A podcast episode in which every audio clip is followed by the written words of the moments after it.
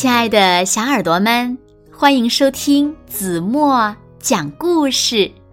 今天呀，我们要听到的故事呢，名字叫做《夸父逐日》。你的小耳朵准备好了吗？传说在远古时期，北方荒野的一座高山上，有一个巨人族。巨人族的首领名叫夸父，是个英勇无比的大力士。夸父的肩膀像山峦一样巍峨宽阔，双腿像大树一样粗壮有力，无论多凶猛的野兽都打不过他。有一年，天下大旱，大地。被太阳烤得裂开了口子，庄稼都枯死了，河流也都干涸了。巨人族里那些年老体弱的族人热得受不了，一个个接连倒下。唉，谁能来救救我们呢？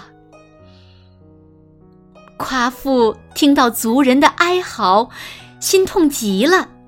他望着太阳说：“太阳实在是太可恶了，我一定要把他抓住，让他听我的指挥，造福人间。”族人们听了，纷纷摇头说：“太阳高高挂在天上，离我们那么远，怎么抓得住呢？”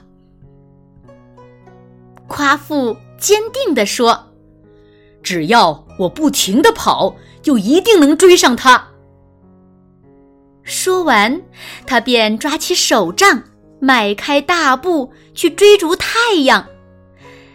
太阳东升西落，速度很快，夸父也加快脚步，一刻不停地追赶。饿了就随手摘些野果充饥。渴了，就顺路捧些河水解渴。看呐，竟然有人在追赶太阳，哈哈，真是不自量力呀！简直是痴心妄想。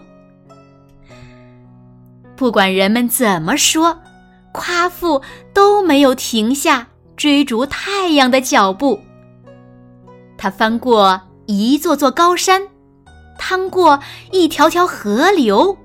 穿过一片片丛林，追了很久很久，终于来到了太阳落山的地方。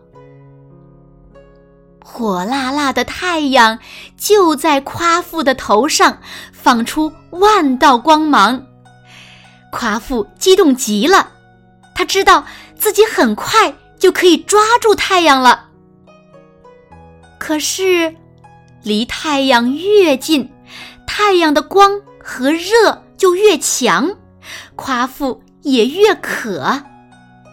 最后，夸父身上的水分几乎被烤干了，嘴唇干裂的可怕。他跑到黄河边，一口气喝干了黄河水，却依然觉得不解渴。他又跑到渭水边，一口气。把渭水也喝干了，可还是感到口很渴。于是，他转身向北方跑去，那里有一个绵延千里的大湖，里面的水清澈甘甜，一定能让他喝个痛快。但是，夸父实在太渴太累了。还没到大湖，他就累倒在地上了，永远的闭上了眼睛。第二天早晨，当太阳升起时，夸父庞大的身躯已经变成了一座大山。他手中的手杖化作了一片灿烂的桃花林，桃花林。长得非常茂盛，不仅能为往来的人们遮阴，结出的桃子还能供人们解渴呢。